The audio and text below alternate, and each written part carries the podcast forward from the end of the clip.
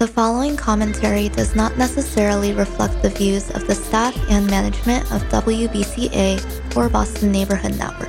If you would like to express another opinion, you can address your comments to Boston Neighborhood Network, 3025 Washington Street, Boston, Massachusetts, 02119. To arrange a time for your own commentary, you can call WBCA at 617-708-3241, or you can email radio@bnntv.org.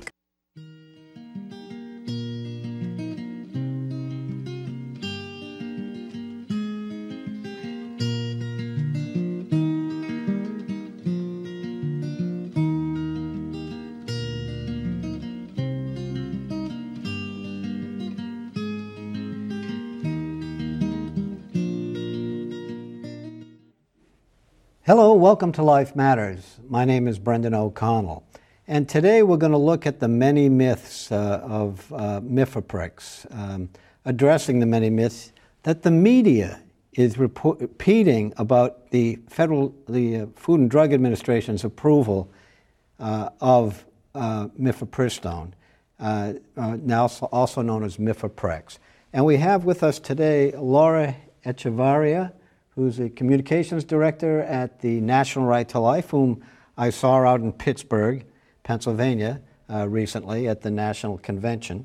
And she's going to explain to us some of these myths that are being foisted on the public that just are not true. So welcome, Laura Echevarria. Thank you. Thank you for having me. Laura, let's start with the first one there, the first myth. Maybe the first myth talks about Mifepristone is a kind of ordinary drug the FDA considers every day to improve Americans' health. Is that a myth? It is a myth. The FDA is tasked with approving drugs that are going to help people, cure disease, save lives, that sort of thing. And this drug, Mifepristone, it was developed to take innocent human life. And so it was, the original intent was to take life. And today the drug really only has two approved uses. One is as an abortifacient. It causes the death of an unborn child. And then a second drug is used to cause the baby's body to leave the mother's body.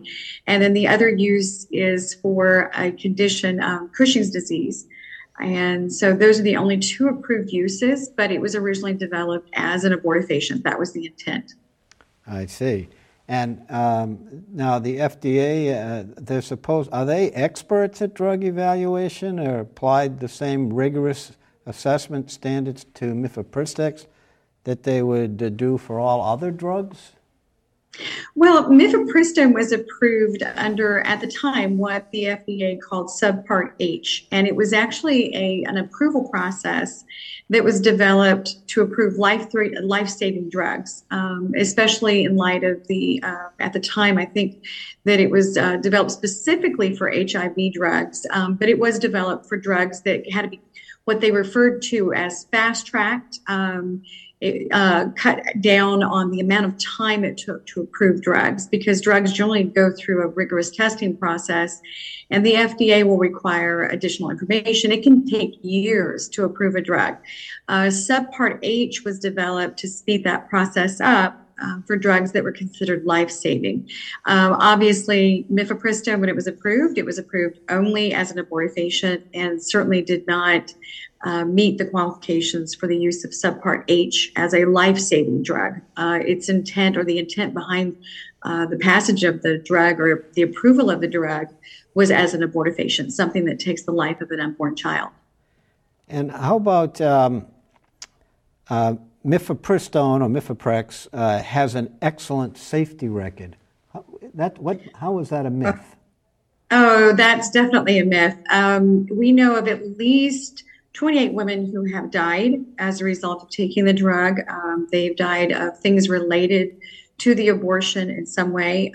Many of them ended up with an infection that usually is not common with women who are pregnant. It can be an infection that women can get, but it's usually because a bacteria has been introduced into the body and a woman can get an infection and it can cause septic shock. And so we know 28 women who have died as a result of taking the drug and related to the use of the drug. And so we know that. And then on top of that, out of all the women who take the drug, about 5%, and that's a conservative number, are going to end up in the emergency room because they're going to have excessive bleeding or extreme pain or something along those lines. And of those women, some will actually need blood transfusions. There was a Canadian study that showed that about 10% of women ended up visiting the emergency room as a result of taking the drug. So we know that the opportunity for women to find themselves in serious danger or life-threatening danger can be very high, especially for if you're talking about a woman who's healthy with a healthy pregnancy, and then she takes a drug that can put her in the emergency room. It's unacceptable. It's a risk that many women will end up having if they take the drug. And for a certain percentage of those women, they'll end up in the emergency room. Now, I have myth 4 here, the approval and modifications to the abortion pill protocol were supported by the best and most objective scientific studies. Is that true? No. What happened was there are pro-abortion groups and sympathizers in the abortion industry and people who are related to the abortion industry who are in education. One of the most well-known schools for really pushing the abortion agenda and for doing studies related to abortion is the University of California, San Francisco. And UCSF does a lot of these studies. And many of the researchers and doctors who are at UCSF in their reproductive medicine division, some of them sit on the boards of pro-abortion groups. And so they have a vested interest in showing that abortion is, quote, safe. And so from many of these studies that we're talking about, many of them have been done by these abortion apologists, by these researchers who have a vested interest in the outcome. And what we have seen repeatedly is it's a cycle where they will put forward a study that they argue shows that the drug is safe or the protocol can be changed safely. And then they push those parameters. And of course, these studies are published in leading medical journals. And then the FDA is pushed to change the protocols. This happened back in 2016, where over the course of many years, Planned Parenthood and abortion facilities that were using the drugs and prescribing these drugs started prescribing them outside of the FDA protocols. And the FDA allowed this as part of a, quote, study. And so that allowed them to get around the protocols the FDA put in place, put it under the auspices of a study. Like 49 days was the original use for Mifepristone. In 2016, there was 4 or 5 categories that that the FDA has become more lenient about. Yes. Can you speak to that? Yes. It was 49 days, 7 weeks of pregnancy, and then they expanded that to 10 weeks of pregnancy. Now, what your viewers have to understand is that the farther along a woman gets into the pregnancy, the less, and I hate using this word, but the less effective the drug is. And so she's more likely, the closer she gets to 10 weeks, more likely to require a surgical abortion or be recommended for a surgical abortion because the drug may take the life of the child, but her body may retain the child and she may not actually, the baby may not actually expel from her body like the baby would in a miscarriage. And keeping in mind, this is not a miscarriage. This is an induced abortion. And so women may find themselves needing to visit a doctor because their body did not complete the abortion because they were farther along in the pregnancy. We've also seen some studies that have come out. Now, the FDA has not changed the protocol, but we have seen the abortion industry push the use of the drug far beyond the parameters even that the FDA has allowed for now. We have seen some information coming from some states that women are taking the drugs at 19 weeks. And so the farther along she is in her pregnancy, the less likely the drug is going to work. And so these were changes that the FDA made. The FDA also has allowed others besides a physician, you know, someone with a medical license to prescribe the drugs. And now we are finding that there is a push by the Biden administration to allow the drugs to be mailed across state lines, mailed into other states. And there are, of course, this administration and the FDA has signed off on pharmacies being able to mail the drugs across the country. So these are pushes that the abortion industry has made to make the drug more widespread and more readily available. We know that 50% of women who have abortions, approximately 50%, are taking the drug to have an abortion. And so as these numbers increase, we'll see greater numbers of women ending up in the emergency room. I see. And the... I know there's been some studies done by the pro-life side that says that it's actually more dangerous than a surgical abortion. Yes, they've gone through, you can do what's referred to as a meta-analysis where researchers go in and they look at studies that have been done by the abortion industry and by the sympathizers of the abortion industry. And they look at the data. They don't look at what the arguments that the researcher makes at the end of the study.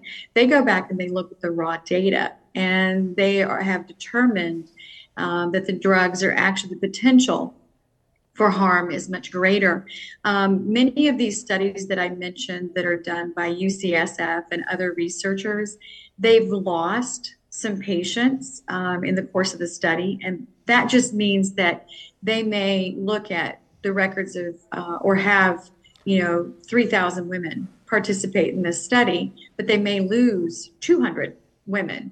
And in the course of the study, they lose contact with them. And that means they don't know if the woman had a complete abortion. They don't know if she ended up going to the emergency room. They don't know what the outcome was at all because the women are lost to follow-up. So if you think about that this is done in a study, and these are supposed to be stringent, and they have protocols and people following up with patients. What will happen when you present this drug nationally to women who are no longer required to visit the doctor 2 or 3 times? No one's keeping track, and no one will know if a woman ends up in the emergency room because of this, because of the use of this drug. And so the potential for women to be greatly harmed by this drug just increases every time there's a loosening of the regulations. And nowadays, what is the latest percentage of overall abortions, not including miscarriages, because that's a natural event? Right. What percentage is now a chemical abortion versus a surgical abortion? It is about 50%. The numbers are somewhere around 45%, 45 to 50% of all abortions. What year is that you're talking about? These are the most recent numbers. These are numbers that came out in the last report. The Alan Guttmacher Institute does very extensive reporting, and it's because they, unlike the CDC, they aggressively go after those numbers from abortion facilities. And so we know that those numbers are pretty accurate. There is still a possibility that there are some abortion facilities not reporting. I was thinking it was closer to 60% nowadays, but usually they have a year associated with it, like 2019, 2020. When I'm saying 50%, that's the majority. That we're talking about abortions that take place before 10 weeks or less when the FDA has approved the use of the drug. But like I said, we're seeing some evidence that the drug is being used beyond what the FDA has approved. So for abortions that are 10 weeks or less, which is what the FDA's approved protocol is, it's 50% of all abortions. Mm-hmm. And that number is climbing. And now, we may have just touched on this one. Mifeprex or Mifepristone has an excellent safety record. How about that for a myth? That is a myth. Like I said, that the drug is approved for only two uses, and one is for Cushing's disease, and the other one is to cause the death of an unborn baby. And that is not what anyone would consider a safe or effective use of a drug. We're taking a healthy woman with a healthy baby and a healthy pregnancy and giving her a drug that not only takes the life of her unborn child, but also has the potential to put her in the emergency room and cause serious complications for her. So we're talking about a drug that has a use to harm and not cure and not save a life. Mm-hmm. Now, how about this myth that the pro-aborts push? They say if the Food and Drug Administration approval for Mifeprex is disallowed, the availability and use of Mifepristone and Misoprostol for therapeutic purposes may be negatively affected. It's not true. And like I said, Mifeprex is approved for Cushing's disease. Doctors already use drugs for what they refer to as off-label prescribing. And Mifeprex has been used in other ways. They're trying to find other uses for it. It is an anti-glucocorticoid drug. It's one that has a direct adversarial relationship to cortisol, and that's why it works with Cushing's disease.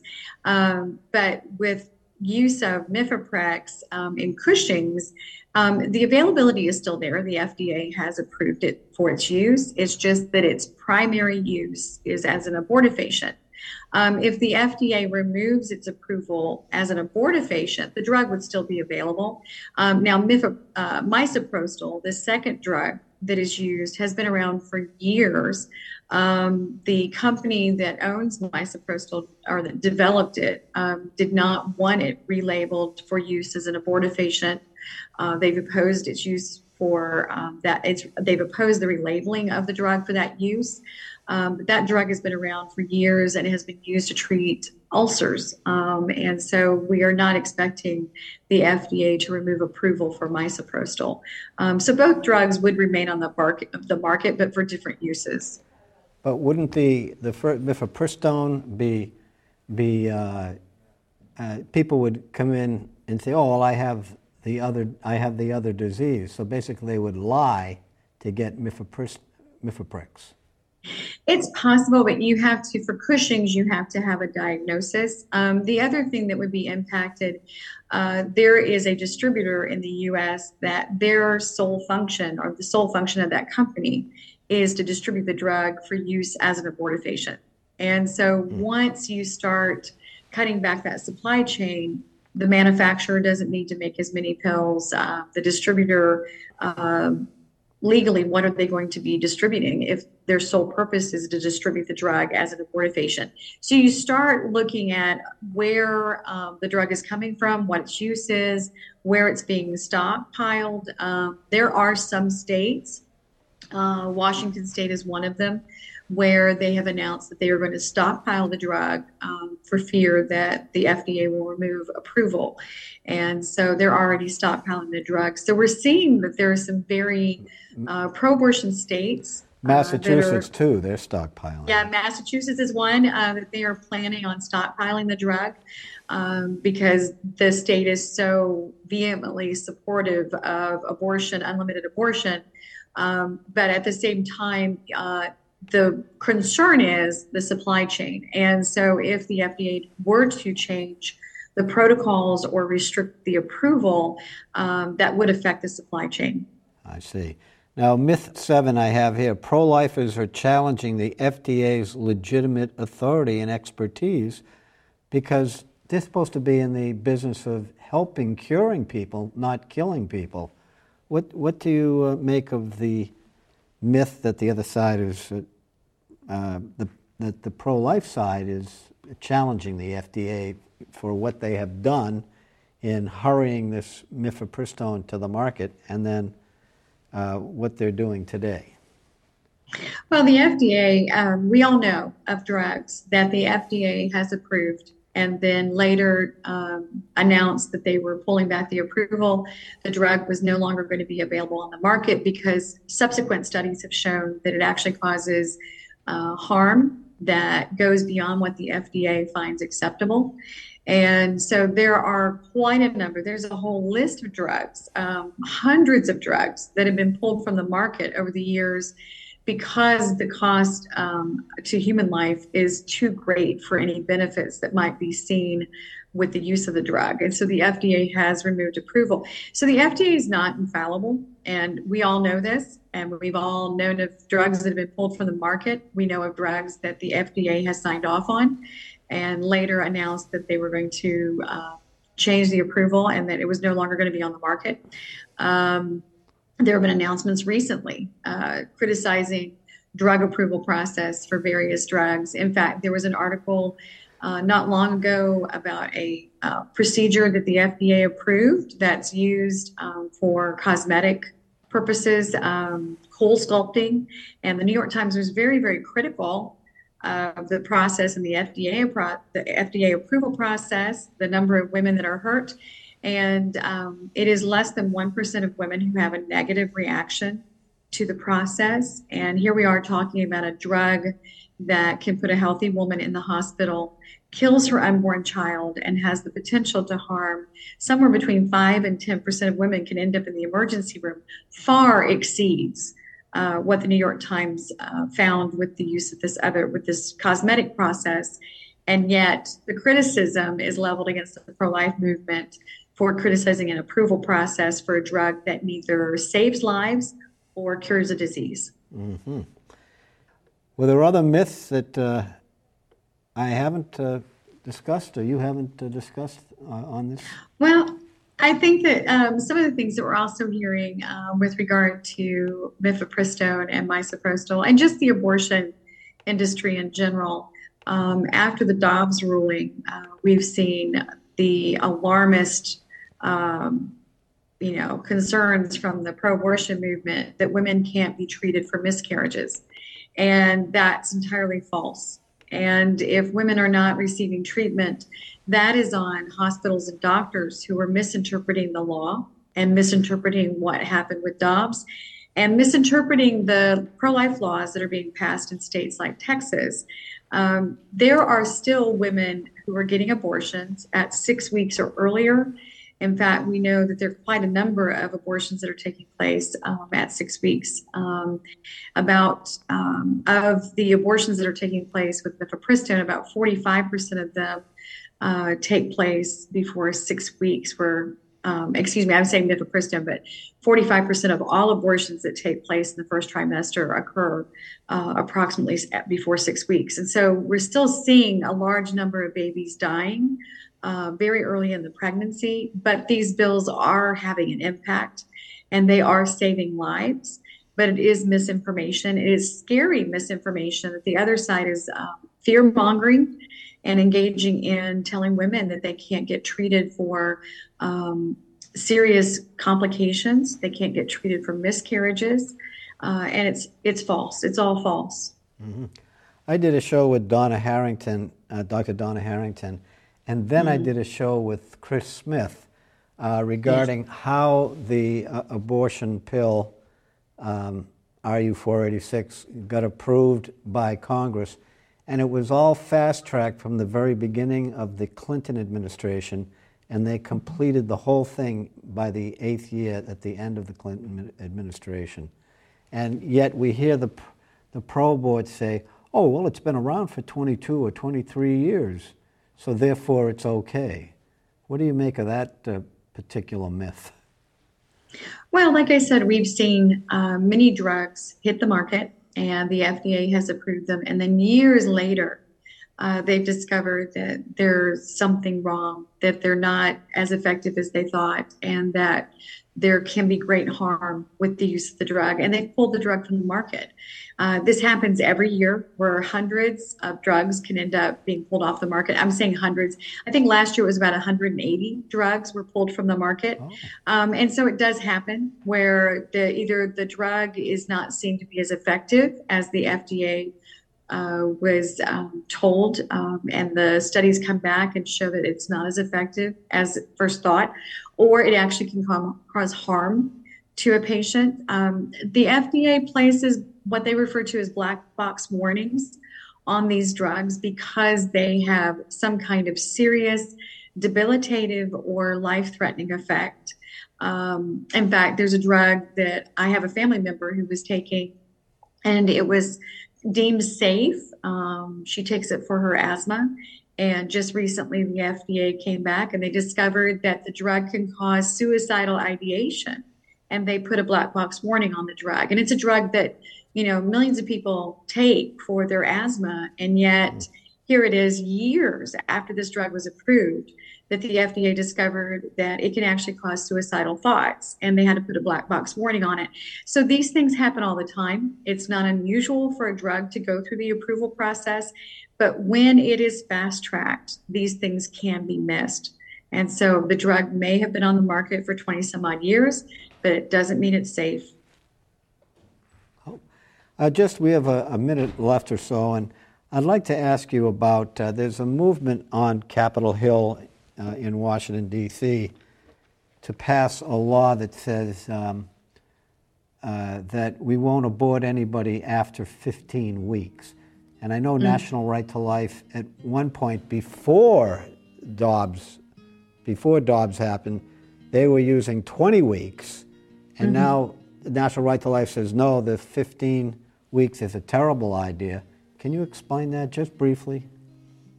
Well, before Dobbs, you know, our goal was to try to get something before the Supreme Court that would make the Supreme Court rethink abortion's prior to viability. We were successful with the Partial Birth Abortion Ban Act. The Supreme Court came back and said that that was constitutional. And partial birth abortions occur in the 4th and 5th month of pregnancy primarily, and that would be before and after viability. So the challenge to the court would have been, have a look at what happens before viability. And so the goal before Dobbs was to chip away at the Supreme Court's decision-making process and make them really rethink abortions before viability. Now that we have Dobbs, the goal is to save lives and to save as many as we can. And so we no longer necessarily want to chip away at the later stages of pregnancy. We want to go earlier. Right. And so we are, our affiliates are looking at trying to pass laws as early as they can to see their state legislatures look at protecting as many lives as possible. And so we are certainly grateful for the work of our legislators, and we're very hopeful we can move forward saving as many lives as we can. Well, Laura Echevarria, thank you so much for coming on the show. And I know that you're welcome. If it were the 15 week, it would be 95% of all abortions happen by the 15th week. So, yes. Folks, we hope you found today's show to be unique, informative, content-rich, truthful, and thought-provoking. Thanks for watching. I'm Brendan O'Connell, your friend for life.